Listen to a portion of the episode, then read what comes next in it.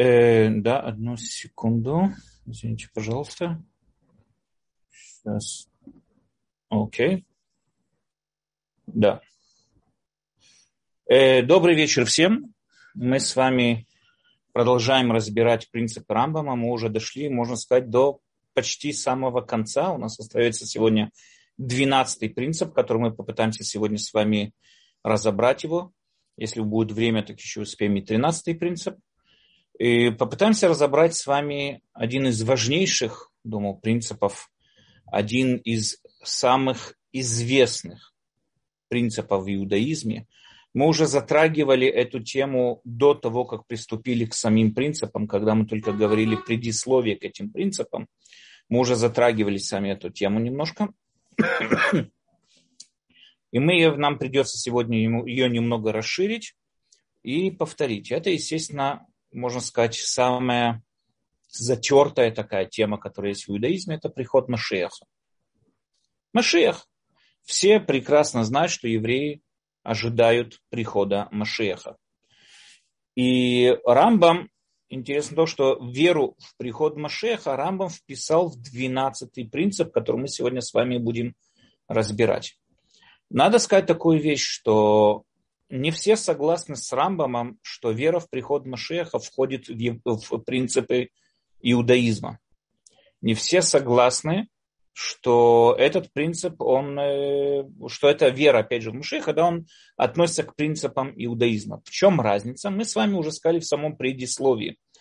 По мнению Рамбама, каждый, кто не верит в эти 13 принципов, у него практически он не удостоится уламаба он, может быть, и выполняет мицвод, он, может быть, и выполняет заповеди Всевышнего, он, может быть, и ведет правильный образ жизни, но он это у него не хватает правильного сознания и мышления, а именно правильное мышление, правильное сознание, правильно построен разум. И есть единственная наша связь со Всевышним. И поэтому человек, который не придерживается одного из этих принципов, у него нету уламаба. Он э, не, не удостоится уламаба. Это интересно, потому что, как мы уже с вами сказали, человек нам, мы видели с вами, в, в, откуда Рамбам-то взял, мы начали весь этот цикл уроков по теме о предисловии к 10 главе Сандрин, мы начали с первой Мишны, где нам заявляет Мишна, что все евреи, у них есть доля, то есть они все могут достичь, в потенциале своем могут достичь уламаба, и там дальше потом идут исключения. Но есть такие, которых нет, которые не, не удостоятся уламаба. Если мы проверим все эти исключения, которые касаются, которые там перечислены, ни одно из них не касается практической мецвы, практической заповеди, какого-то дела там, за нарушение суббот или за поедание свинины, или за то, что человек там не совершил обрезание. Нет. Все, все, что там приписано, это именно запрета, можно сказать, или ошибочные мнения, которым придерживаются люди. Если человек придерживается к тому или иному ошибочному мнению, он не, не удостаивается уламаба. Поэтому Рамбам пишет нам и доказывает из этой мишны, что главное постижение уламаба, мы с вами долго объясняли, что собой означает уламаба, но главное постижение уламаба происходит только через, э, происходит только через э, сознание, через разум. Со Всевышним можно воссоединиться с разумом. Оламаба можно постичь только разумом.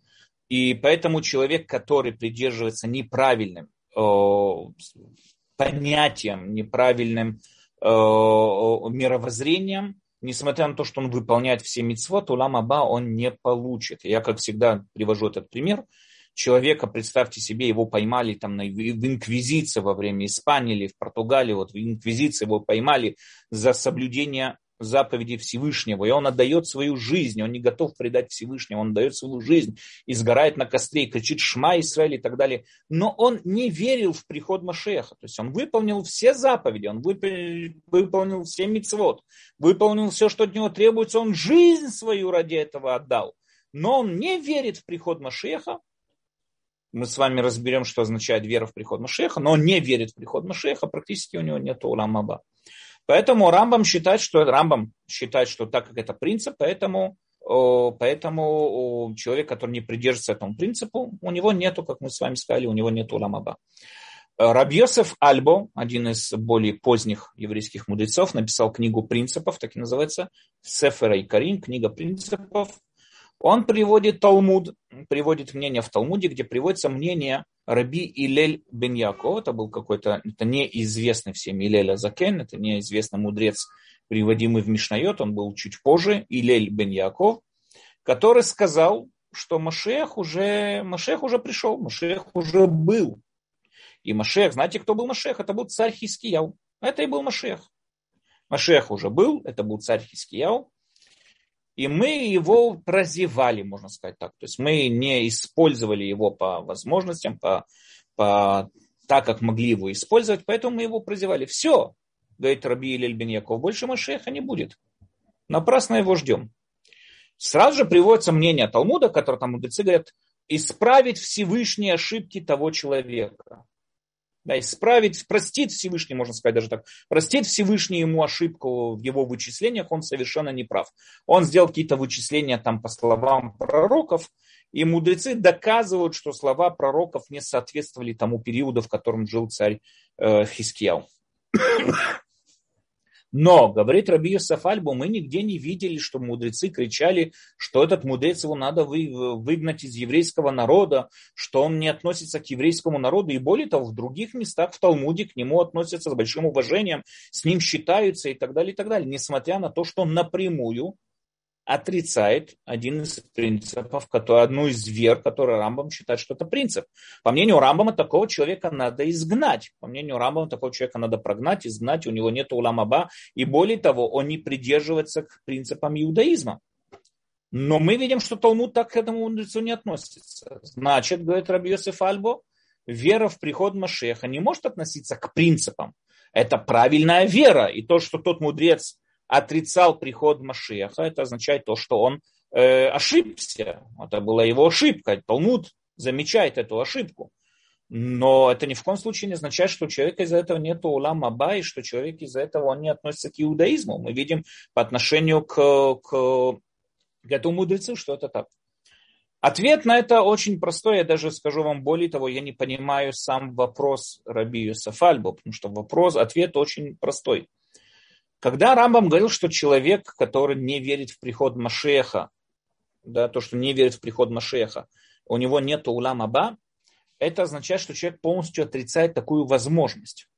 Человек отрицает такую возможность, что может прийти какой-то Машех. Раби Лель бен Яков не отрицал такую возможность, только он утверждал, что Машех уже пришел. Он ошибся, и Талмуд говорит, что он ошибся, но у него есть улам аба, и он считается еврейским мудрецом.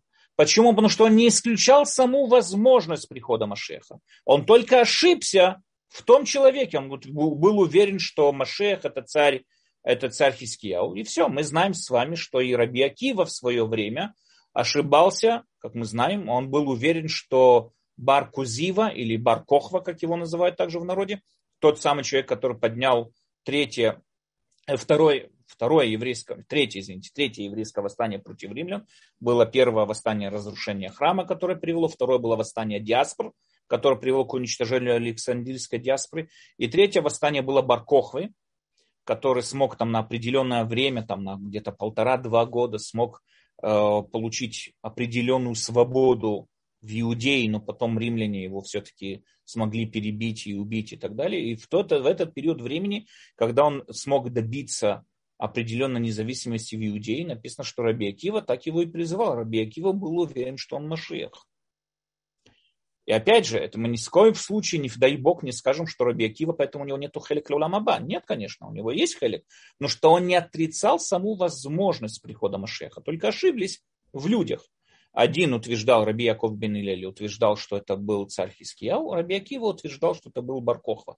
Но они оба согласны с общепринятым мнением евреев с общепринятым мнением пророчества о том, что Машиах придет. Поэтому каждый, кто отрицает приход Машеха, то есть саму возможность о его приходе, по мнению Рамбама, у него нет хелик ламаба, и он не принадлежит иудаизму. Если мы понимаем, что такой важный принцип, давайте попытаемся сегодня в нем разобраться и понять, что, с чего состоит этот принцип. Рамбам разделил этот принцип на несколько пунктов. Я вот сейчас вкратце их перечислю, а потом мы с вами попытаемся разобраться более подробно.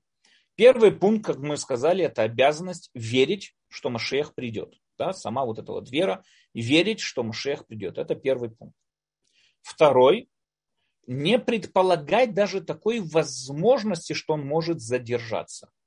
То есть, когда мы говорим о том, что Машех придет, он придет именно тогда, когда он должен будет, когда, он, когда в нем будем нуждаться по-настоящему.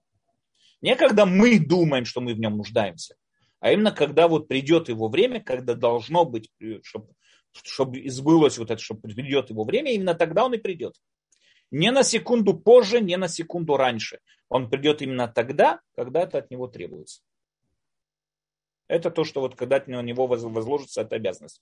То есть именно в тот момент он придет. Поэтому мы должны, во-первых, верить в его приход, во-вторых, верить, что этот приход будет именно вовремя. Не когда мы думаем что-то вовремя, а именно в тот, в тот час, когда по-настоящему это потребуется. Третье, не устанавливать, ну, грубо говоря, какие-нибудь временные рамки его прихода. То есть не мы должны устанавливать, когда он придет Машех. И более того, знаете, на тему Машех я очень часто и очень много получаю вопросов от, э, на свои группы в WhatsApp от разных людей о приходе. Вот где-то кто-то слышал, что когда произойдет такое событие, придет Машех. Где-то кто-то, и вот это событие пришло, вот уже должен прийти Машех и так далее. На это очень простой ответ. Каждый, кто знает, он не говорит, а тот, кто говорит, он не знает.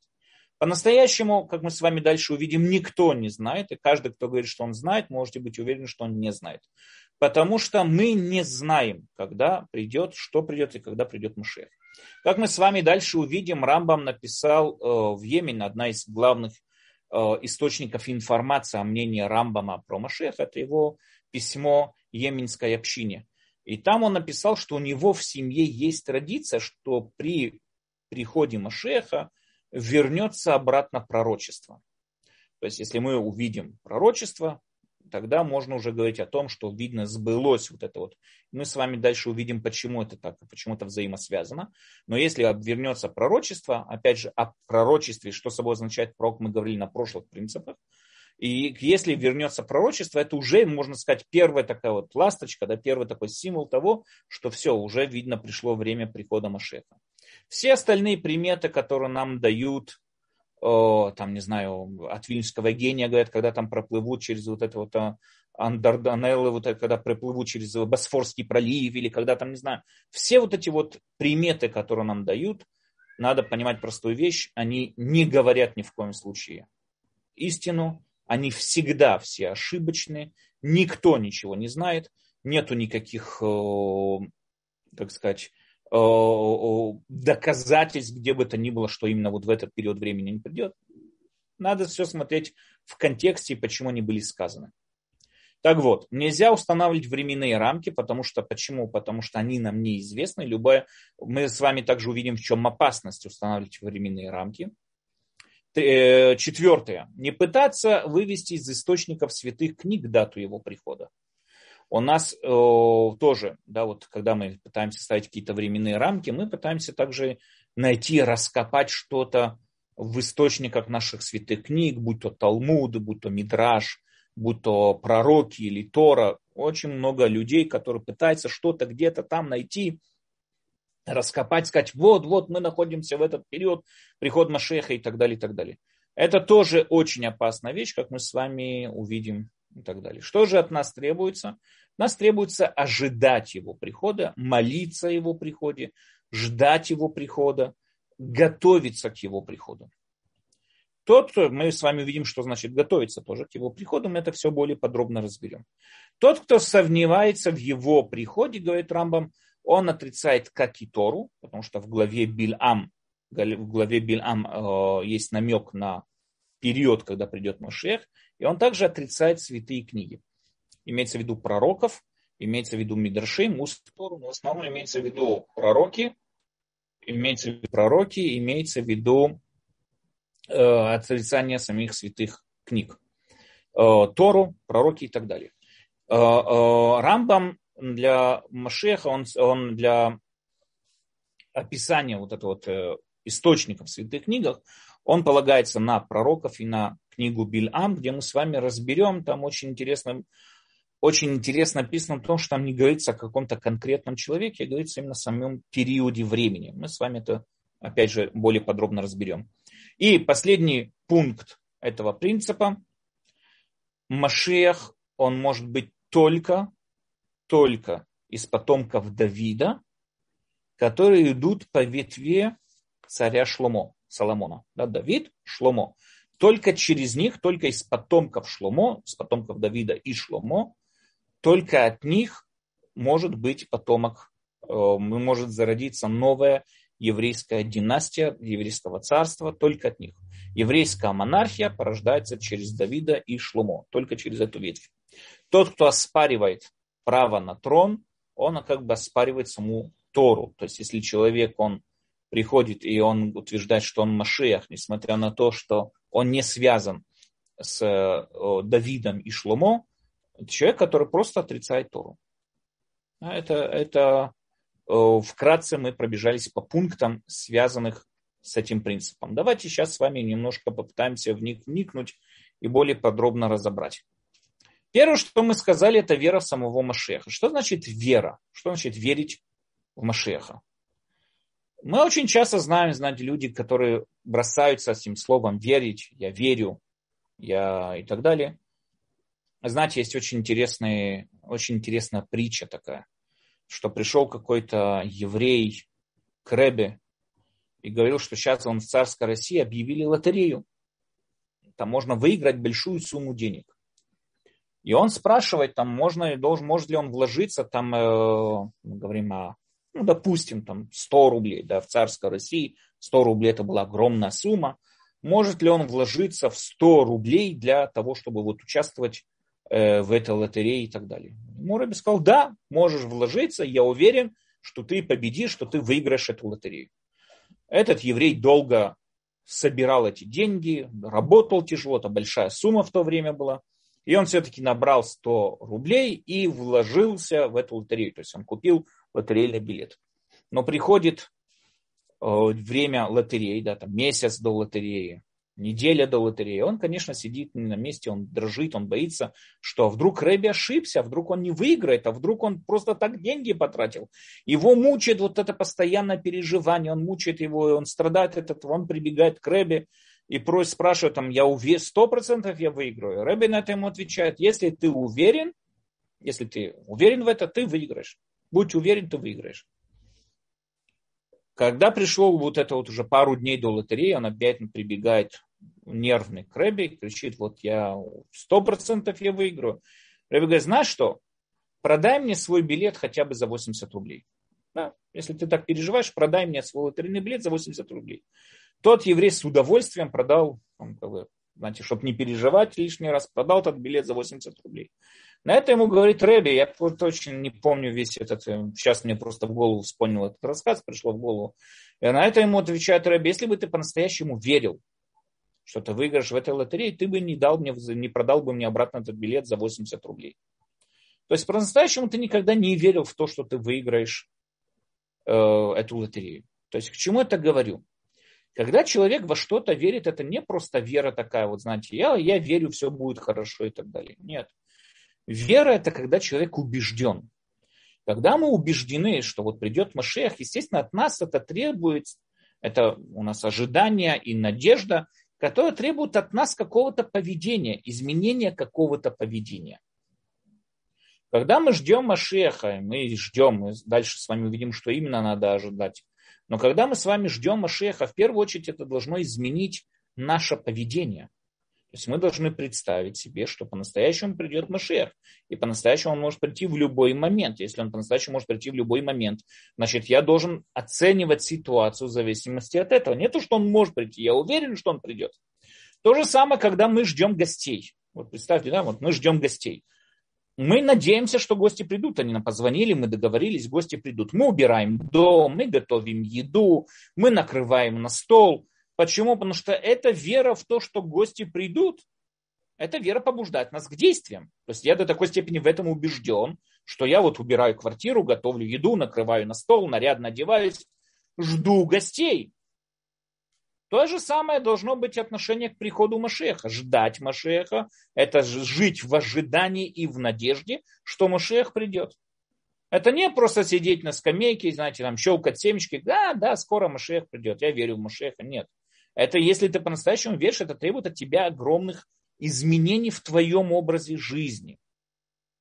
Ты должен понять, что изменить свой подход к обществу, изменить свой подход к другим, к выполнению заповедей, убедиться, что ты по-настоящему выполняешь все, что тебе требуется. Ведь будет большой великий суд, если ты по-настоящему ждешь, ожидаешь Машеха. Готовься к этому. Готовься к его приходу. Поэтому тот, кто верит в Машеха, он не только не просто должен говорить о том, что он верит, это не, это не вера в Машеха, это разговор о Машехе. Он должен желать и ждать его прихода каждую секунду. Это означает, что он верит в Машеха. Рассказывают про одного из литовских мудрецов, что на свадьбе своей дочки, когда они жили еще в Литве, на приглашение свадьбы своей дочки он написал на приглашение отца, что свадьбу мы отыграем в Иерусалиме, там э, у храмовой горы и так далее, и так далее. Но потом в скобках было написано, если до того времени, не дай бог, Машех не придет, тогда свадьбу мы отыграем в такой-то и такой-то литовской деревне, там по такому-то адресу. Это, конечно, как бы рассказ такой, ну, просто нам показывает, в каких, каком, какой атмосфере живет этот человек. Но по-настоящему это и есть человек, который ожидает прихода Машеха. Он ждет его каждый момент, он ждет его. Это и есть вера приход Машеха. Очень интересно то, что сама вера в приход Машеха должна улучшить нас самих как людей. Если мы верим, что при приходе Машеха, как мы с вами говорили в предисловиях Рамбам, что при приходе Машеха изменится человеческое общество, не из-за его прихода, а человеческое общество, которое будет достойно, будет прими, примет Машеха, оно уже должно быть исправлено, оно уже должно быть готово, даст возможность Машеху проявиться, прийти и так далее. И это будет изменение в обществе, это будет изменение э, к между, в межлюдских отношениях и так далее. Не будет больше зависти. И все, что мы с вами говорили на тех уроках, когда мы разбирали в, предисловиях 13 э, принципов. Поэтому, если человек, который в это верит, он должен сейчас это менять, уже сейчас это исправлять. Уже сейчас к этому готовиться. Иначе, если он к этому не готовится сейчас, значит, он не, он не может сам себе даже сказать, что он верит, что придет Машех. Поэтому сама вера в Машеха в первую очередь должна изменить самого человека. Сам человек должен измениться, сам человек должен стать другим. Поэтому такого надо подчеркнуть такую вещь, что не может такого быть, чтобы человек верил в прихода Машеха и не ожидал его каждую секунду, каждое мгновение. Что же, почему, как мы с вами сказали, когда это происходит, когда человек не понимает вообще тему, не понимает вообще разговор, о чем он говорит. Поэтому человек, который ожидает какое бы то ни было событие, да, вот представьте себе, мы ждете, не знаю, концерт какого-то любимого певца, или вы ждете встречу с вашими любимыми людьми, или вы ждете, там, не знаю, увидеть вашего кумира, или какое-то событие, вы ожидаете отпуск, вы ожидаете, там, не знаю, какие-то каникулы, что бы то ни было, вы ожидаете чего-то или какую-то посылку, вы отчитываете каждую секунду, вы отчитываете каждое мгновение, вы живете этим ожиданием. Такой же жизнь, такой же, такой же, скажем так, жизнь и представление должно быть у того человека, который ждет и верит в приход Машеха. Поэтому само ожидание в приход Машеха в первую очередь должно улучшить самого человека. Человек не может оставаться на том же самом духовном уровне, говоря, что да, да, я верю, приходит, придет Машех и продолжать быть таким же самым грубияном, продолжать быть таким же самым э, нехорошим человеком или там холодно относиться к заповедям Торы и так далее, говоря, что он верит в приход Машеха. Или он не понимает, что такое Машех, или он не понимает, или он не понимает, что значит верить и ожидать его прихода. Окей. Следующее, то, что мы с вами сказали, следующий пункт, это то, что нельзя ставить временные рамки его прихода. И здесь очень интересно, несмотря на то, что мы очень ждем его прихода, как мы сказали, все равно мы должны стараться не попадать вот эту вот в ловушку и высчитывать временные рамки, когда вот наконец-то он придет. Да, вот не, не сидеть и не прям вот высчитывать, когда он придет. Почему? В чем здесь проблема такая? В чем здесь проблема, вот когда мы ждем гостей, правильно? Вот там гости сказали, мы сейчас сели на такой-то автобус или мы сейчас едем по такой-то дороге. Мы сразу же бросаемся проверять, когда этот автобус приедет, где эта дорога, сколько времени им займет. Мы пытаемся вычислить, чтобы более-менее быть готовыми к их приходу. Почему же нам нельзя вычислять, когда именно и где именно придет Машех? Во-первых, мы с вами сказали, что само ожидание прихода Машеха должно улучшить нас. Это не просто сидеть на одном месте и ждать, когда он придет. Это означает изменить весь свой подход к жизни, улучшить свой подход к жизни и так далее. Классический пример этому, знаете, Хафец Хаим, один из, величайших еврейских мудрецов, которые были там сколько, сто, сто лет назад жил где-то, чуть больше. Хафец Хаим, он э, по-настоящему ожидал прихода Машеха по свидетельству его детей и так далее. У него даже висел специальный костюм и отглаженная рубашка в шкафу, к он не прикасался. Она висела всегда именно тогда, когда наконец-то придет Машех. То есть он готов был к ней одеть. Но он не просто так сидел и ожидал прихода Машеха. Хафец Хаим открыл специальный колель, специальное место обучения законов строительства храма и законов правильности приношения жертв приношений. Но что он был уверен, что когда придет Машех, евреи сразу должны начать начать заниматься жертвоприношением. А если никто не будет знать эти законы, то есть куаним, которые не знают эти законы, они не смогут быть куаним. Поэтому он открыл специальное учреждение, где обучались большие раввины, которые были куаним, которые были, относились к семье куаним, которые должны были э, изучать законы правильности жертвоприношения. То есть это и есть ожидание прихода Машеха. Действовать, что-то делать. Но с другой стороны, это может привести к очень, скажем, вредному активизму. Человек может стараться за уши, ну, грубо говоря, да, так в точках, притянуть Машеха сюда. Это приводит в чем здесь проблема? Проблема в том, что тогда, в данных ситуациях, когда человек насильно, знаете, он насилует, скажем так, э, окружающую среду, чтобы подвести под приход Машеха, тем самым образом пробуждается, впоследствии всего-то пробуждаются разные лжемессии. Человек готовился, человек ждет этого, и, и, и он ожидает этого, и, и в конце концов он найдет себе какого-то другого человека, на которого он возложит все свои надежды. Мы с вами знаем, что по-настоящему в истории еврейского народа было огромное-огромное количество лжемессий. Огромное количество. Известнейший из них мы там знаем, конечно, вот там и Иисус Христос, и, и, и Шаптай Цви, и огромное количество, это наиболее известный Яков Френкель, который был, огромное, огромное количество лжемессий. Почему они, если мы с вами заметим, когда именно они пробивались, когда именно они проявлялись, это в основном было в тот период времени, когда евреи каким-то расчетом, по каким-то там расчетам каких-то мудрецов мистики, и вот-вот сейчас должен прийти Машех, они ставят ему временные рамки, он почему-то задерживается, и вдруг проявляется какой-то человек, на которого все возлагают свои надежды. Почему? Потому что каким-то далеким образом он чем-то что-то там сделал подобно тому, что вот мы ждем от Машеха и так далее. Поэтому это всегда приводит к лже-мессии, к лже-мессиизму, не знаю, как сказать, да, к лже-мешехизму. Последствия лжемишехизма, они страшные, колоссальные. Они в каждый раз, когда что-то новое проявлялось, новая личность, новая, это всегда еврейский народ от этого страдал. Всегда. Многие евреи покидали в, раз, в разочарованные, в, в, покидали э, веру, уходили в другие веры, бросали вообще веру, теряли веру в святые книги. То есть разочарование, когда оказывается, что человек был же мессия, оно такое огромное и колоссальное, что приносило огромные ущербы. Мы до сих пор, можно сказать, зализываем раны от прихода, в кавычках, Шаптай Цви, один из известнейших на весь мир лжемессий, которые были. Можете посмотреть в любой исторической книге. Это было что-то колоссальное, вот Шаптай Цви, когда пришел-то, большинство народа повелось за ним, это что к этому привело? К этому привело в вот это активизм. Насильно заставить, скажем так, насильно изменить реальность так, чтобы вот пришел Машех. Насильно это изменить.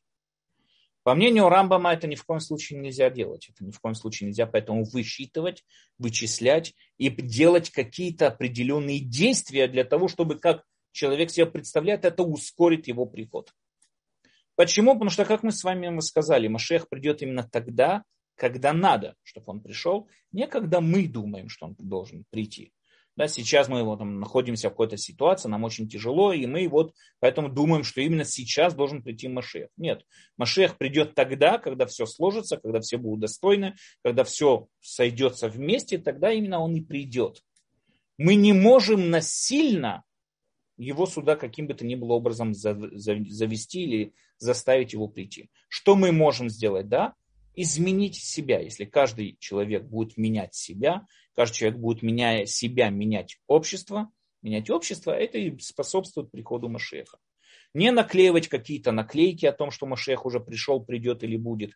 Не, не танцевать вокруг какого-то портрета какого-то человека и кричать, вот он наш царь Машех и так далее. Все эти вещи к Машеху никоим образом не приведут. Ни в коем случае не приведут, ни в коем случае никакого, ничего общего с этим нету. То, что может привести к приходу Машеха, это моя личная работа над моими, моя личная работа над моими личными качествами, улучшение себя, улучшение своего отношения к обществу и тем самым образом улучшение всего общества. Это может способствовать. То есть выполнение требований Торы, выполнение заповедей Торы и так далее. Это и есть вещь, которая может способствовать приходу Машеха. Но ни в коем случае не сокращать, скажем так, в кавычках, его приход и так далее. Рамбам приводит пример э, в Игере Тейман, да, в этом писании Кеменца, он приводит пример о том, что нам говорит Мидраш, о том, что, эм, если не ошибаюсь, там было 30 или 40 лет до того, как еврейский народ вышел из Египта, часть колен Ефраима пыталась сама по себе выйти, покинуть Египет. Они все были перебиты, как и э, пустынными племенами, так и самими египтянами и так далее. Оттуда говорят мудрецы, что человек, который пытается искусственно э, сократить вот это вот время галута, искусственно каким-то образом повлиять на время галута, это приводит к тому, что плачевным ситуациям. Да, это, так это не работает. Хочешь сократить время галута, хочешь это, у нас есть четкий, как сказать, четкий э, э, план, как это сделать, но ни в коем случае насиловать реальность для того, чтобы она подошла под твои интересы. Это никогда ни к чему не поможет. Поэтому там вот он приводит в Игер и Тейман, где там описывает эту ситуацию, когда евреи пытались выйти из Египта раньше дозвольного им срока из-за ошибочного подсчета времени, и поэтому они были все убиты. Поэтому мы не должны заниматься вопросом, когда придет Машех мы должны, это очень интересно такой, значит, держать баланс. То есть, с одной стороны, мы должны его ждать, ожидать, верить в его приход, но не задаваться вопросом, когда именно он придет. Потому что на этот вопрос, как я уже сказал, ответа на него быть не может, потому что этот ответ зависим от самого общества от самого геополитического состояния, в котором находится само общество. Если само общество достойно прихода Машеха, тогда он придет. Если нет, нет. Однако Рамбам ставит здесь, и поэтому, так как это свобода выбора, извините, от самого общества, если общество исправится, и тогда придет Машех, тогда, конечно, не может быть каких-то посторонних примет тому, что вот-вот сейчас придет Машех и так далее. Нет, Машех придет тогда, когда общество будет достойно его приходу. Тогда Машех и придет, когда общество будет ему достойно. Никакие бы то ни было наружные приметы могут к этому привести. Но, например, как мы с вами сказали, примета того, что породилось пророчество, возноб... обновилось пророчество в обществе, это уже означает то, что общество исправилось. То есть те все помехи, которые не давали пророчеству проявляться вдруг пророчество проявилось, это уже первая примета тому, что общество исправилось. И здесь уже в данный момент можно ожидать Машеха. Когда есть вот пророчество проявилось, уже можно ожидать Машеха.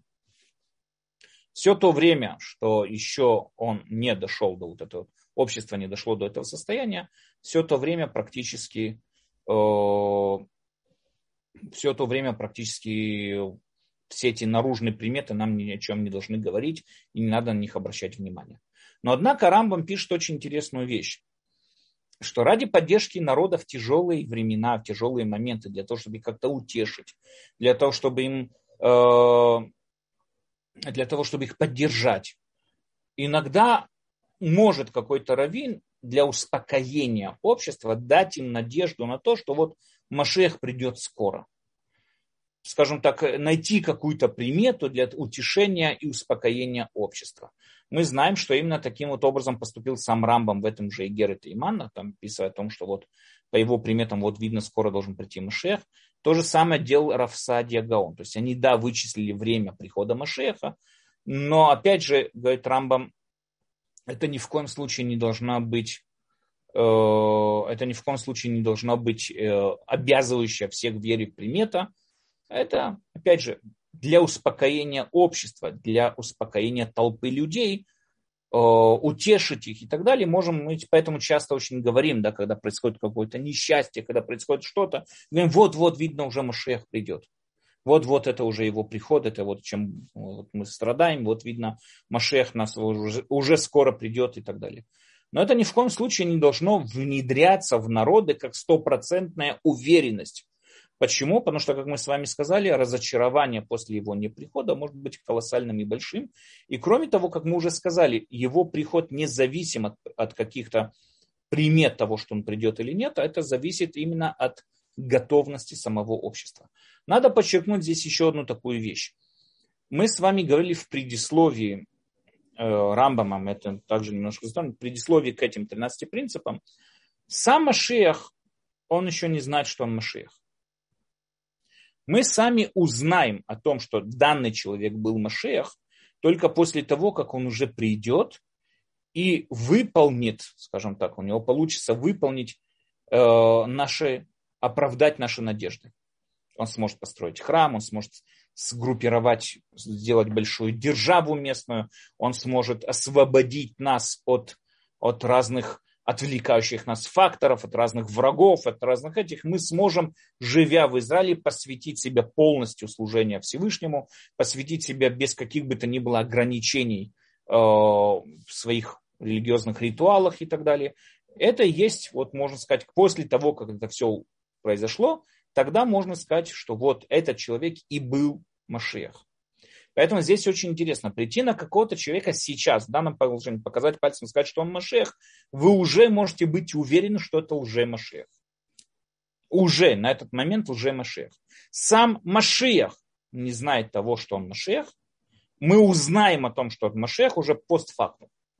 После того, как мы увидим, что по-настоящему все Э, э, наши надежды, он смог их, как сказать, обеспечить, он смог оправдать все наши надежды, он все, что мы там ждали и так далее, там, то, что требуется от Машеха, построить, как мы с вами дальше увидим, э, обосновать еврейскую династию, сильное царство, ну, сильное государство, не знаю, там царство, государство, дать возможность не отвлекающей служить Всевышнему и так далее, построить правильное, справедливое общество во всем человечестве.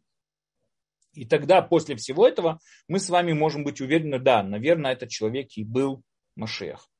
Но мы ни в коем случае не можем сейчас, в данный момент, до того, как он все это сделал, мы не можем сейчас пойти и сказать, что он Машех. Если мы с вами заметим, конечно, мы с вами знаем, что все лже-мессии начинались с того, что они приходили и всем объявляли, что они Мессия, что они Машех. Они все приходили и начиналось с того, мы уже заранее, если приходит какой-то человек, говорит, что он уже Машех, что он Машех, он, он сам не может знать о том, что он Машех. Поэтому все расчеты, приметы, э, э, там, не знаю, все, что мы там пытаемся себе как-то представить и вычислить время его прихода, все это совершенно неверно, все это совершенно неправильно.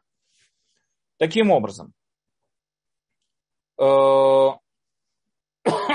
мы должны, как мы уже с вами сказали, верить, ожидать, надеяться на его приход, но это ни в коем случае не должно приводить к этому активизму, какому активизму? Тому, что вот, вот мы сейчас там должны насильно изменять всю реальность, насильно изменять все вот эти вот, э, не знаю, там, э, геополитическое положение и так далее, э, для того, чтобы вот подвести его под наши ожидания, потому что вот-вот придет Мушех. Этого нет. Как это делается, мы, естественно, должны а, мы, естественно, должны исправлять себя и тем самым образом исправлять свое общество и ждать его прихода. Ждать его самого прихода, ждать его вот этого и так далее.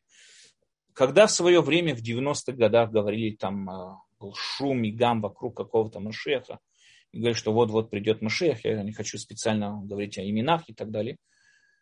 Первое, что было, это то, что они пытались, вот его последователи, пытались изменить это, то, что там, накрутить там, не знаю, в разных арабских поселениях, там, э, деревнях и так далее, э, соблюдать все митцводные ноха и так далее, и так далее. То есть пытались как-то там что-то, пришли к активизму, вот этому именно машихистскому активизму, пришли очень такому вот сильно. Поэтому многие раввины выступили против вот этого вот подхода и так далее. Почему? Потому что, как я уже сказал, весь этот активизм, он запрещенный. Машех придет тогда, когда он придет. Мы же должны, что значит готовиться к его приходу. Это не кричать и орать, вот Машех, Машех, Машех, а именно работать над своими качествами, работать над своим сознанием, выполнять заповеди Торы, улучшать тем самым общество и тем самым образом делать наше общество более достойным к его приходу. Поэтому человек должен найти правильный баланс между ожиданием прихода Машеха и вот неправильным активизмом. Потому что если он или не будет ожидать прихода Машеха, или если он перейдет в активизм, вот этот, начнет там всех насильно, там, не знаю, э, менять что-то в этом мире, не меняя себя, менять именно вот прийти к изменениям каким-то в этом мире, в данной ситуации, в обоих ситуациях, можно сказать, он не верит в приход Машеха. Следующее, то, что мы там сказали, как мы уже сказали, это вера в величие Машеха. И вот мы немножко с вами поговорим, что именно собой представляет Машех. Интересно то, что когда Рамбам приводил нам э, источники о приходе Машеха, то, что вот в Торе написано и так далее, мы там видим, что никто не говорил о каком-то конкретном человеке. В пороках описывается не сам конкретный человек, как он будет. Он будет высокий, низкий, бородатый, лысый, не знаю, нет. Там описывается именно геополитическое положение, состояние, в котором будет находиться человечество при приходе Машеха. Например, там пророк Хавакук жалуется перед Богом, что удача будет, что удача сейчас на стороне грешных. На этом отвечает Бог, что нет, грешные упадут. И вот там написано в Торе такая вот вещь. Ибо есть еще время для испол... до исполнения видения, и свидетельствует оно о конце, и не обманет оно. Если замедлить, жди его, ибо придет немерено, не опоздает. Еще раз. Всевышний обещает пророку Хавакуку, что время справедливости, время э, вот этого вот, э, этого периода, который мы ожидаем, э, спасения, искупления и так далее, оно придет. Если даже это время еще не пришло, не отчаивайся, продолжай его ждать. Мы видим, пророк говорит именно о самом периоде времени, а не о самом конкретном человеке. То есть надо понять такую вещь. Пишет Рамбам, что мудрецы, когда они говорили о приходе Машеха, они не ждали какого-то конкретного человека. Они ждали именно те самые изменения, в народе, в человечестве, в обществе, которые придут вместе с Машехом. То есть то, что, те изменения, которые он произведет, которые придут вместе с Машехом. Те самые изменения, которые будут при Машехе. Мы с вами увидим дальше, о чем-то говорится.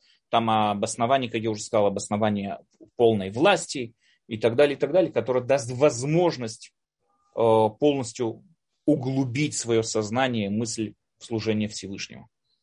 Именно этот период времени ждали мудрецы. Не какого-то конкретного человека, а именно сам период времени. Поэтому, если кто-то к вам приходит и скажет вам, что вот он, он верит в какого-то Машеха, если вы не верите, вы отрицаете веру в самого Машеха, конечно, это ни в коем случае неправильно. Вы ждете тот период времени, когда он придет. И даже если он утверждает, что тот человек Машех, и допустим, это правильно, но как мы уже сказали, это уже само по себе говорит, что это уже Машех. Ну, допустим, это правильно, все равно я не жду, что пришли ко мне кто-то в дверь, постучал, сказал, здравствуй, я Машех. Я не это жду. Я жду, чтобы было изменение в человечестве, было изменение в обществе, чтобы было изменение тому, чтобы вот наконец-то я мог свободно служить Всевышнему без каких бы то ни было отвлекающих меня факторов. Именно эту ситуацию я жду. Я жду правильно, стабильно, справедливо построенное общество. Это я жду. Я жду, чтобы между людьми больше не было войн, я жду, чтобы между людьми больше не было зависти, чтобы люди научились контролировать свои амбиции. Именно эти изменения и будут при приходе Машеха. Этого я жду. Я не жду сам приход Машеха, а жду те самые изменения, которые при нем будут. Э, то же самое, когда Рамбам описывает э, людям вот э, в письмах Йемен, йеменскому, вот это вот, йеменским общинам, когда он пишет им о приходе Машеха, он именно вот описывает те самые вот эти вот ситуации, стабильность, вот это политическую, геополитические вещи, которые произойдут при приходе Машеха. И именно этому мы и молимся, говорит Рамбам. Не конкретному человеку, а именно тем изменениям, которые он себе должен будет Э, привести. Следующее, то, что мы с вами говорим, следующий пункт, это запрет сомневаться о, о его приходе. То есть человек, который сомневается о приходе Машеха, да, это практически, можно сказать, вся глава Рамбама. Вот я вам зачитаю то, что здесь э, написано в книге законов Рамбама. Тот, кто не верит в его приход или не ждет его, не только пренебрегает пророчеством Танаха, но он и отрицает Тору и пророчество Мушарабену, ведь за свидетельство об этом Тора, как, как сказано, и вернет Господь Бог твой, твой пленных твоих, и утешит тебя, и вернешься, и соберет тебя из всех народов, если будет изгнан, изгнанник твой на краю небес, и оттуда соберет тебя Господь Бог, и оттуда возьмет тебя и привет, и так далее, и так далее, и так далее. Об этом же то же самое говорил и Билам, и все, и так далее. То есть Рамбам пишет напрямую, что человек, который Э, что у нас есть запрет сомневаться в его приходе. И опять же, то, что я вам зачитал, описывается не сам человек, а именно какие изменения будут, что соберется весь еврейский народ ради одной великой цели, мы все соберемся ради этой цели и так далее, и так далее. Еще одна вещь, которая очень, тоже на первый взгляд вызвала большое сомнение в намерениях, что именно Рамбам имел в виду, то, что мы сейчас с вами объяснили, что означает собой ожидание прихода Машеха, это ожидание той стабильности или того вот, таких, тех изменений в обществе, которые придут с Машехом. То есть мы ожидаем само, э, саму ту вот эту вот ситуацию, которая будет при Машехе. Это мы ждем, а не конкретного человека. Тогда почему Машех должен, э, Рамбам подчеркивает нам веру в то, что Машех должен быть из династии Давида, это понятно. Но почему именно по ветви Шломо? Почему на по ветви Шломо? Э, многие почему-то нет, это вполне может быть по ветви Шломо, но почему именно это должен, почему Рамбам в принципе, который полностью построен на описании того, что мы должны верить, что человеческое общество исправится и будет хорошо построено и так далее, почему именно в конце этого принципа он вдруг выводит какие-то данные о конкретном человеке. Ведь до сих пор мы с вами говорили, что вера в Машеха это не означает вера в конкретного человека. Вера в Машеха означает то, что мы верим во все те изменения, которые при, произойдут при приходе Машеха. А почему же вдруг здесь Рамбам в конце этого принципа пришел к э, вот этому вот описанию Машеха как, э, как потомок Давида по ветви Шломо? Э, по-настоящему ответ многие считают, что здесь скрытая, скажем так, скрытая дискуссия, скрытый спор, можно сказать так, который Рамбам вел с христианством мы знаем, что у христиан есть два э, Евангелия, в которых вспоминается родословно Иисуса. Есть Матвей и есть Лукас. Ну, опять же, Матью и Лукас, как называется в латинском. Я не знаю, как на русском это звучит. И там приводится два источника о родословной Иисуса. Интересно, что в каждом из этих источников приводятся совсем разные имена. В конце концов, они соединяются на царе Давиде, но они приводят совершенно разные имена людей совершенно разные родословные. Во всяком случае, скажем там то, что я знаю по Матвею, то, что я помню, там Иисус принадлежал к царю Давида через его сына Натан. То есть он был потомок Натан бен Давид. И по Лукасу он там был э, тоже от кого-то другого, тоже бен Давид, но не через Шломо. Чтобы не было какого-то человека, который придет и скажет, что вот он тоже так, он каким-то образом связан с, с Давидом и так далее. Нет, Рамбам подчеркивает, что потомство и еврейская династия происходит не просто от потомков Давида, это идет под ветви Шломо. Да, династия Давида, которая передвигается дальше под ветви Шломо. Только тот человек и может, и можно его считать, что он, что он вот он Машех и так далее. Э, что мы знаем еще, да, скажем так? Машех воплощает в себе, как мы уже сказали, надежду еврейского народа на полное исправление. Дело в том, что наше общество или общество других людей, вот подчеркнуть это, э, построено на том, что каждый человек заботится о своих интересах.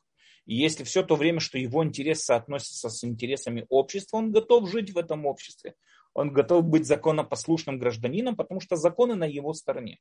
Но если, например, законы перестают быть на его стороне, если там, допустим, его мировоззрение не соответствует мировоззрению этого общества или и так далее, он не готов жить. То есть человек всегда живет в рамках своих личных интересов. Жизнь в рамках своих личных интересов всегда приводит к тому, что существует, скажем так, ощущение того, что у другого человека есть больше того, чем ему полагается, а у меня всегда меньше того, чем полагается мне.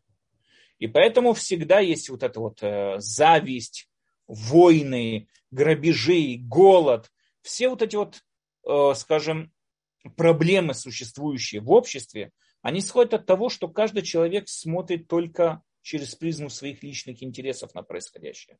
Ему совершенно наплевать на происходящее вокруг. Более того, да, знаете, говорит, написано в Хлавата Левовод, что даже когда человек, он да, интересуется происходящим вокруг, он должен тоже убедиться, почему он этим интересуется. Потому что его по-настоящему интересует то, что происходит вокруг, и он заботится там о нищих, бедных и так далее, потому что он в это глубоко верит. Или потому что его совесть мучает. То есть он хочет спокойно прийти домой, съесть бутерброд, но не может сесть, съесть бутерброд, когда он видел голодных детей на улице. Поэтому он выходит на улицу, дает им там деньги, для того, чтобы успокоить свою совесть. Тогда в данной ситуации, опять же, человек живет в рамках своих личных интересов, в материальном обществе, циничном обществе, которое в конце концов и приводит ко всем тем проблемам, в которых мы с вами находимся. Коррупция, воровство, на, как и на правительственном уровне, как и не, войны, зависти и так далее, и так далее. Почему? Потому что у человека одна цель. У человека одна цель. Это обеспечить себе наилучшим образом свой комфорт и уют. Когда придет Машех, да, то есть вот что мы верим, какое изменение произойдет при приходе Машеха, изменится весь подход самого общества. Изменится то, что люди поймут и осознают, что есть, э, скажем так, ценности выше моих личных интересов.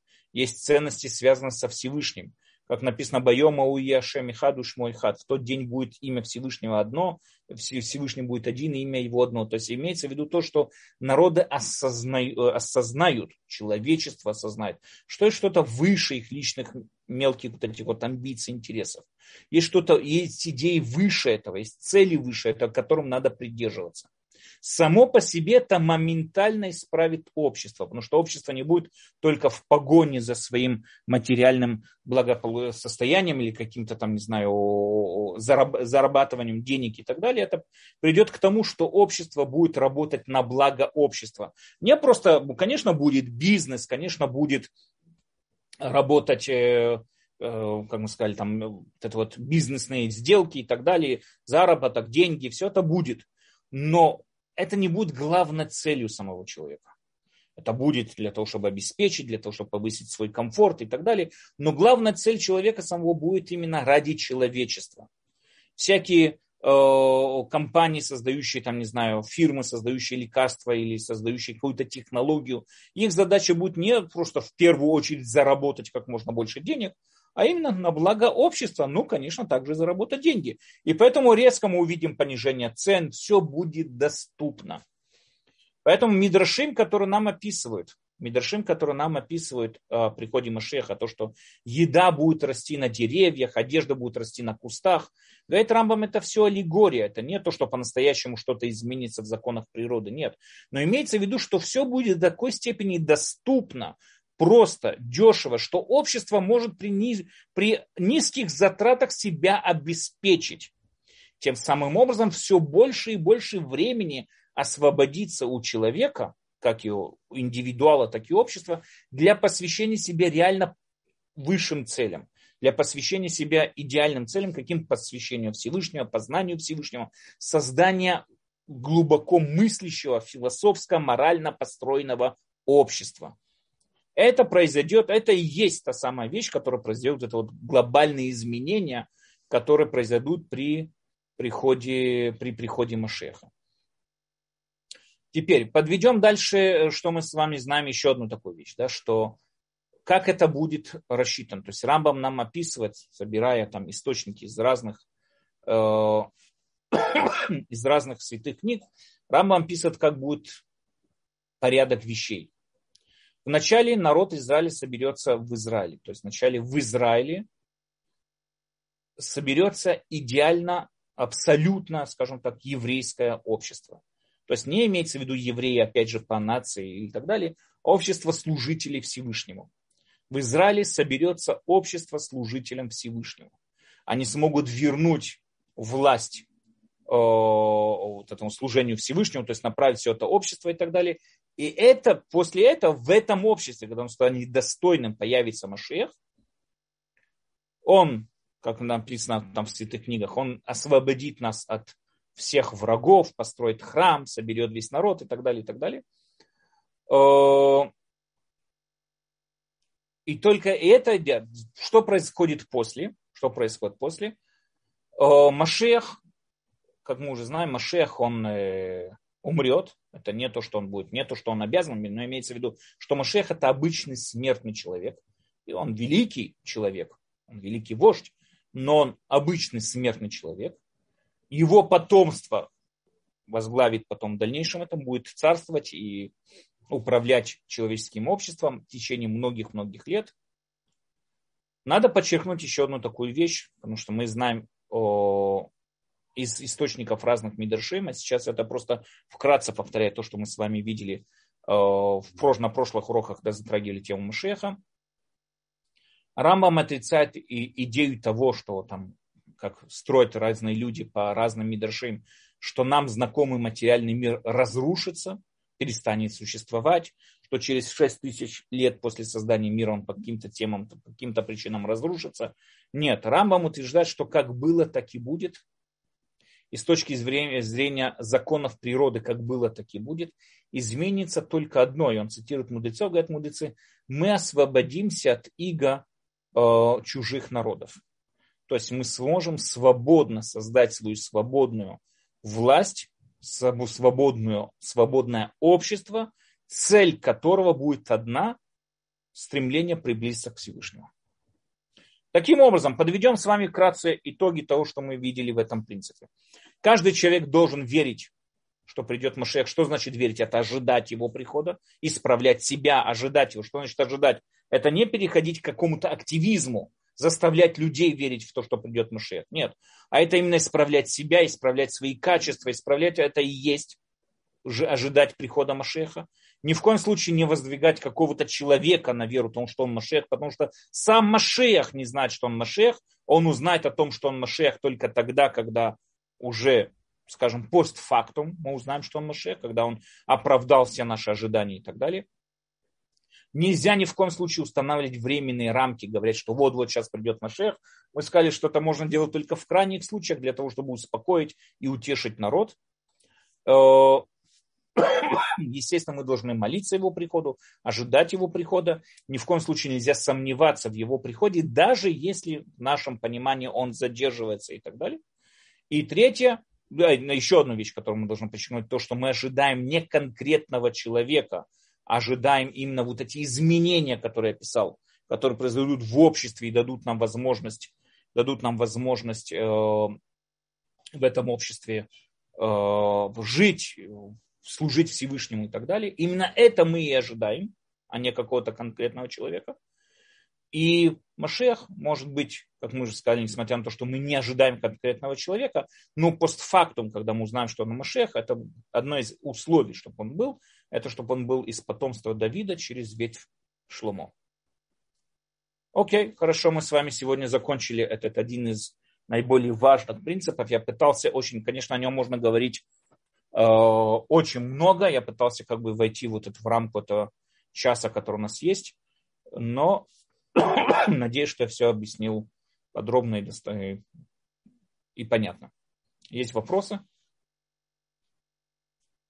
Спасибо огромное, Рав Даниэль. Есть вопросы? Да.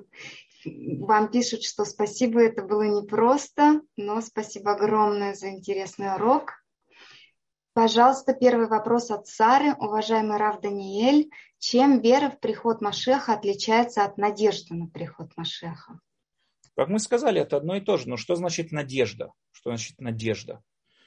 Надежда – это когда человек, он готовится к этому. То же самое, значит, когда я, то, что я привел пример, когда я при, пригласил гостей, или когда мне сообщают, допустим, что мне придет, ко мне придет навестить меня, там, не знаю, какая-то важная личность, я к этому готовлюсь. Я глажу рубашку, я мою дом, э, там, готовлюсь к его приходу, накрываю на стол – то есть я ожидаю этого прихода. Это и есть вера. Надо понять, смотрите, мы без Раташем, когда начнем следующий цикл разбирать э, Равшимшон бен Рафаль Ирш, мы с вами увидим, что собой означает само понятие вера. Очень часто это тоже понятие очень затертое, очень такое вот. Но вера это не просто разговор о чем-то. Вера это то самое знание, которое мотивирует меня к действию. То есть, если я верю в его приход, я готовлюсь к его приходу. Я надеюсь на его приход, я ожидаю его приход, и я готовлюсь к его приходу. Спасибо, Рав Даниэль. Как раз здесь у нас э, был такой вопрос от нашего слушателя Максима, что означает верить. Думаю, еще будем над этим. Это, это по-настоящему стоит целый урок посвятить этой теме. Мы без Раташема попытаемся разобрать. Ирина, пожалуйста, можно включить микрофон. Да, что-то я не знаю, но меня все время улыбает как-то. Потому что, да, это такой вопрос, правда, всех волнует, особенно сейчас. То есть вместо тревожного чемоданчика нужно собирать радостный чемоданчик. И хочется вспомнить песню, которую когда-то по тому советскому ТВ, знаете, нет-нет, мы хотим сегодня, нет-нет, мы хотим сейчас. Ну, э, вот по поводу того, что все-таки в свое время придет. А как же, вот если придет, э, да не дай бог, вот лже, так сказать, товарищ, а будет говорить, что он от Давида и вот не будет отрицать, что он нет Давида. Смотрите, Или это первое, как, как я уже сказал, как я уже сказал, каждый человек, который придет и скажет, здравствуйте, я ваш Машех, мы уже можем его на месте убить камнями или там забрать, как там уже, уже пророков их удушают, поэтому мы можем его на месте убить. Он сто процентов уже Машех. Каждый, кто приходит, у него на визитной карточке написано Машех, или он себя представляет как Машех, знайте сто процентов, что он уже Машех. Тот, кто Машех, мы узнаем это уже постфактум, когда он уже сможет построить и отстроить правильное общество, отстроить храм, победить всех врагов, тогда мы узнаем, о, о, вот это и есть Машех. То есть это а, скорее как это событие, сначала событие, а потом уже, так сказать, да, угу, спасибо. Потому что надо подчеркнуть то, что говорит нам, что сам человек, он не знает, что он Машех. Он не может знать, что он Машех. Он знает о том, что он Машех, или мы узнаем о том, что он Машех. Когда вдруг мы видим, что все по всем пунктам, все исправлено. Тогда мы знаем, о, вот он Машех. А все-таки мы же хотим, вот каждый говорит, что скорее, вот чтобы мы прям Машиах Нау, но это не называется, что мы как бы тревожим небеса и хотим его ну, раньше смотрите, Небеса заговорить. тревожить это, это требует больше усилий, чем кричать Машех Нау. Но вопрос, что значит мы кричим Машех Нау и что, и что это означает? Да, то есть очень, вы, вы правы, да, вот кричат люди Машех, мы хотим Машех сейчас. Что значит ты хочешь Машех сейчас? Что это означает? Ты к этому готов? ты к этому, э, ты к этому стремишься, что, что ты изменил ради этого. Просто так кричать и э, Машех Нау, Машех Нау, я не знаю, это просто какой-то красивый девиз и все. Деяниями, короче, все деяниями от нас. От Когда Машеха. мы ждем, знаете, человек, который э, по, по прогнозу погоды узнал, что сегодня идет дождь. И он ожидает дождь. Что значит он ожидает дождь? Он одевается, соответственно, с этим знанием, с этой информацией. Берет сумку, зонтик, одевает сапоги, одевает какую-то такую куртку от дождя, потому что написано в прогнозе, он ожидает дождь, даже если дождь чуть-чуть пошел позже, чем написано в прогнозе, но он ожидает дождь. Это понятно, что он, если человек просто стоит в коротких шортах на улице, кричит дождь, нау, дождь, нау, это вообще здесь это просто крики, которые ну, ни к чему не приводят. Спасибо большое. Спасибо. С наступающими праздниками. Спасибо. Спасибо, Тиферет, спасибо. Спасибо, Ирина, вам. Спасибо огромное. Так, дорогие, дорогие уважаемые слушатели, можно поднять руку и задать вопрос голосом. Э, так, э, много вопросов, извините, листаю чат. Такой вопрос от Юлии. А что мы, каждый еврей, должны изменить в себе сегодня, как должны воспитывать детей и чтобы создать такое общество? Хороший вопрос, потому что сегодня вряд ли это, знаете, можно, сейчас вам скажу, там, сделайте то-то, то-то и то-то, и все, вы исправите общество. Нет, это тяжелая работа над собой, это тяжелая работа над своими качествами. Это жить по, как мы видели в прошлом, э, в прошлом цикле уроков Рамбама, 8 глав Рамбама, это жить в соответствии с законами Торы.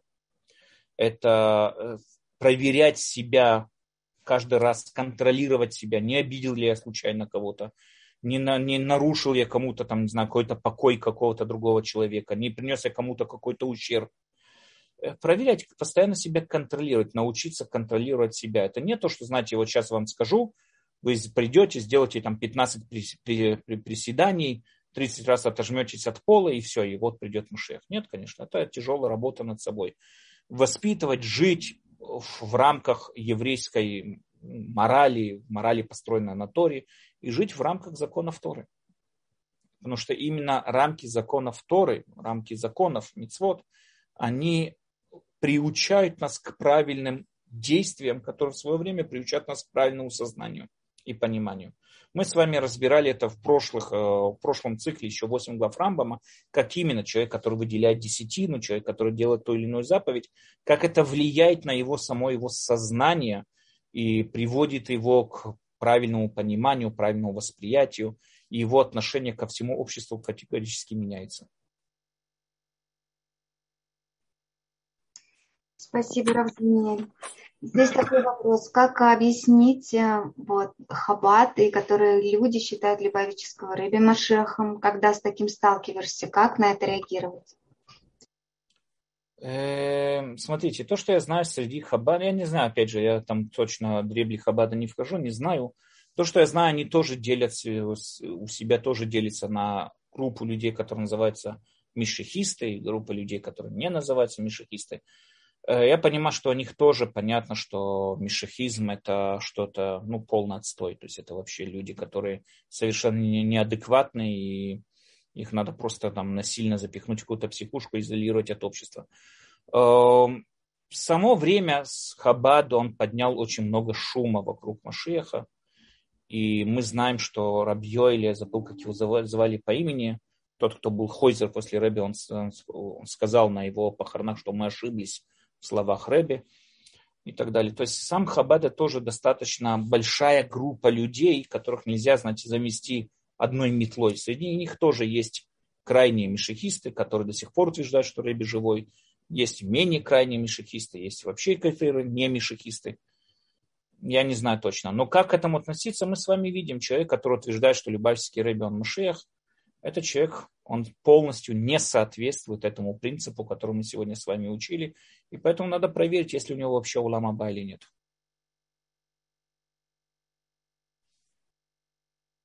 Спасибо, Рав Даниэль. Анна, пожалуйста, можно включить. Шалом, Рав Даниэль, шалом Тиферит. Урок очень своевременный лично для меня. В каком смысле? Поясню.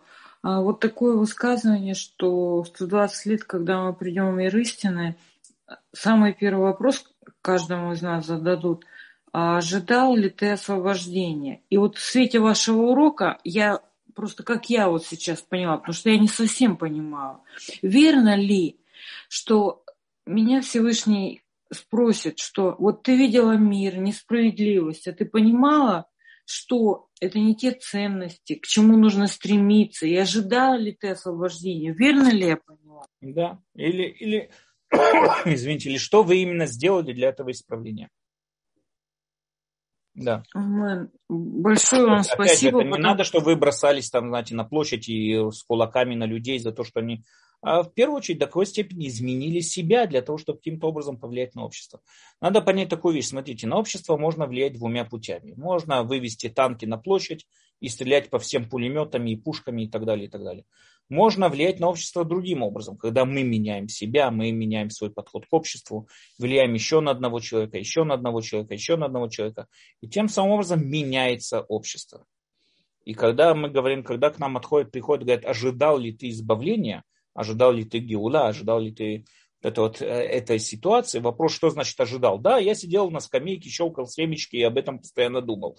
Нет, это, конечно, не это имеется в виду. Э, что ты сделал ради этого?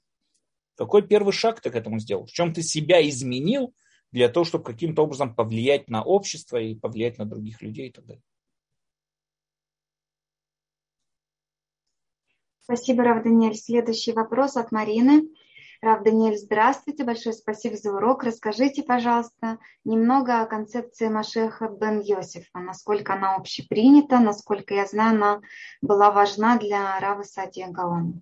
Есть такое нахон, есть такое, если говорят, что будет два Машеха, Рамбам игнорирует его, я нигде не видел в писаниях Рамбама о том, что был, будет какой-то другой Машех бен Юсеф. Рамбам вообще считает, что то, что Рафсадия Гаон писал о Машехах и так далее, он не пишет, он никогда не вспоминает э, имена, конкретные имена людей, но он говорит, что то, что вот люди писали о приходах и расписывали о приходах Машеха подробно, это было для успокоения народа. То есть, я не знаю, Рамбам тоже понимал Рафсадию Гаона, что он не имел в виду каких-то конкретных людей. Я не знаю точно, в какой период времени, что там именно так вот было во времена Рафсадия Гаона, что там надо было, вот побудило его писать подробно рассчитывать и писать о Машехе.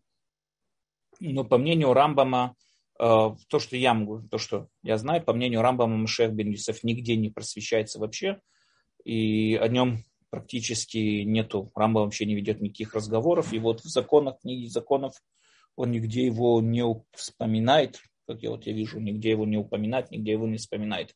Опять же, по мнению Рамбама, Машех это не конкретный человек, а Машех это сама ситуация, которая будет само, сами, те условия, в которых мы будем с вами находиться, называется период Машеха. Вот мы ждем именно период Машеха, когда именно будет сам Машех, когда он придет.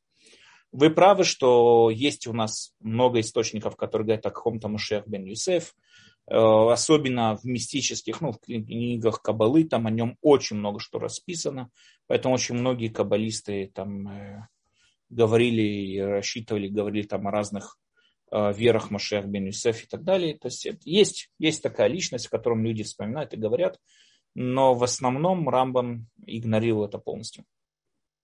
Он не, не считал, нигде нету в его книгах о том, что писалось о каком-то таком человеке. Есть намеки в каких-то пророках, которых можно понять так, можно понять по-другому. То есть ничего обязающего нету, но в каком-то где-то там зародилась вот эта вот идея Машех бен Юсеф. Спасибо, Рав Даниэль.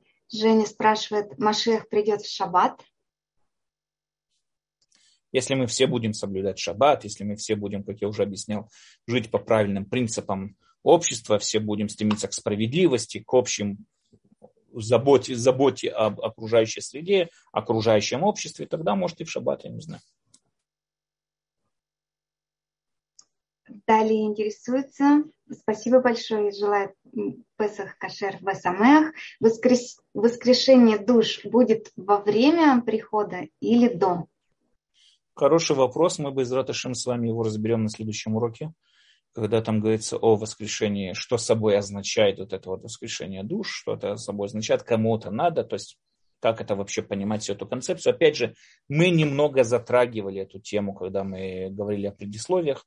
Сам Рамбам этой теме очень мало времени выделяет, очень мало времени выделил а, вот этому вот а, оживлению мертвецов и так далее, а, в а, оживлении мертвых. Но мы без Раташем постараемся более подробно разобрать это на следующем уроке. Спасибо, Рав Даниэль. Не вижу уже вопросов. Если я чей-то вопрос пропустила, пожалуйста, можно поднять руку, и мы дадим вам задать его голосом. Но если нет, то будем ждать вашего следующего урока. Опять же, да, если у людей есть вопросы, можете прислать мне на личный WhatsApp или Telegram, или, или как там, как вам удобно. Там есть, по-моему, описание моего Telegram, можете прислать мне на Telegram я без дамнут при возможности обязательно отвечу. Да. А так есть тоже большая переписка здесь на YouTube-канале, на нашем Толдот.ру. И очень все интересно. Пишут и обсуждают, и шутят. Очень здорово. Спасибо, дорогие друзья, что вы участвуете. Хорошо. И потом, Рав Даниэль, мы сейчас по рампаму ведем э, уроки с Рабанит Гурфинкель по четвергам об образе жизни. Законы об образе жизни. Мне кажется, это тоже поможет, да, если... Да, в основном по образу жизни это то, что мы прошлый цикл учились с вами об 8 глав Рамбама. Э, если перевести этот э, образ, ну, законы об образе жизни, в основном они взяты из, ну, из 8 глав Рамбама. То есть надо понять, Рамбам написал несколько философских книг и несколько э, практических законных книг.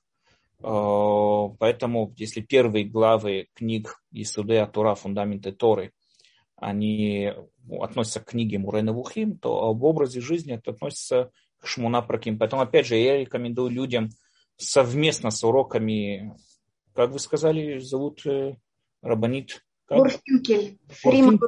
Совместно с уроками Гурфинкель я рекомендую также прослушать цикл 8 глав Рамбама, потому что там он именно объясняет, почему именно так, откуда это берется, ну, в общем, и так далее, и так далее. То есть там он философски обсуждает то, что практически написано в законах образа жизни.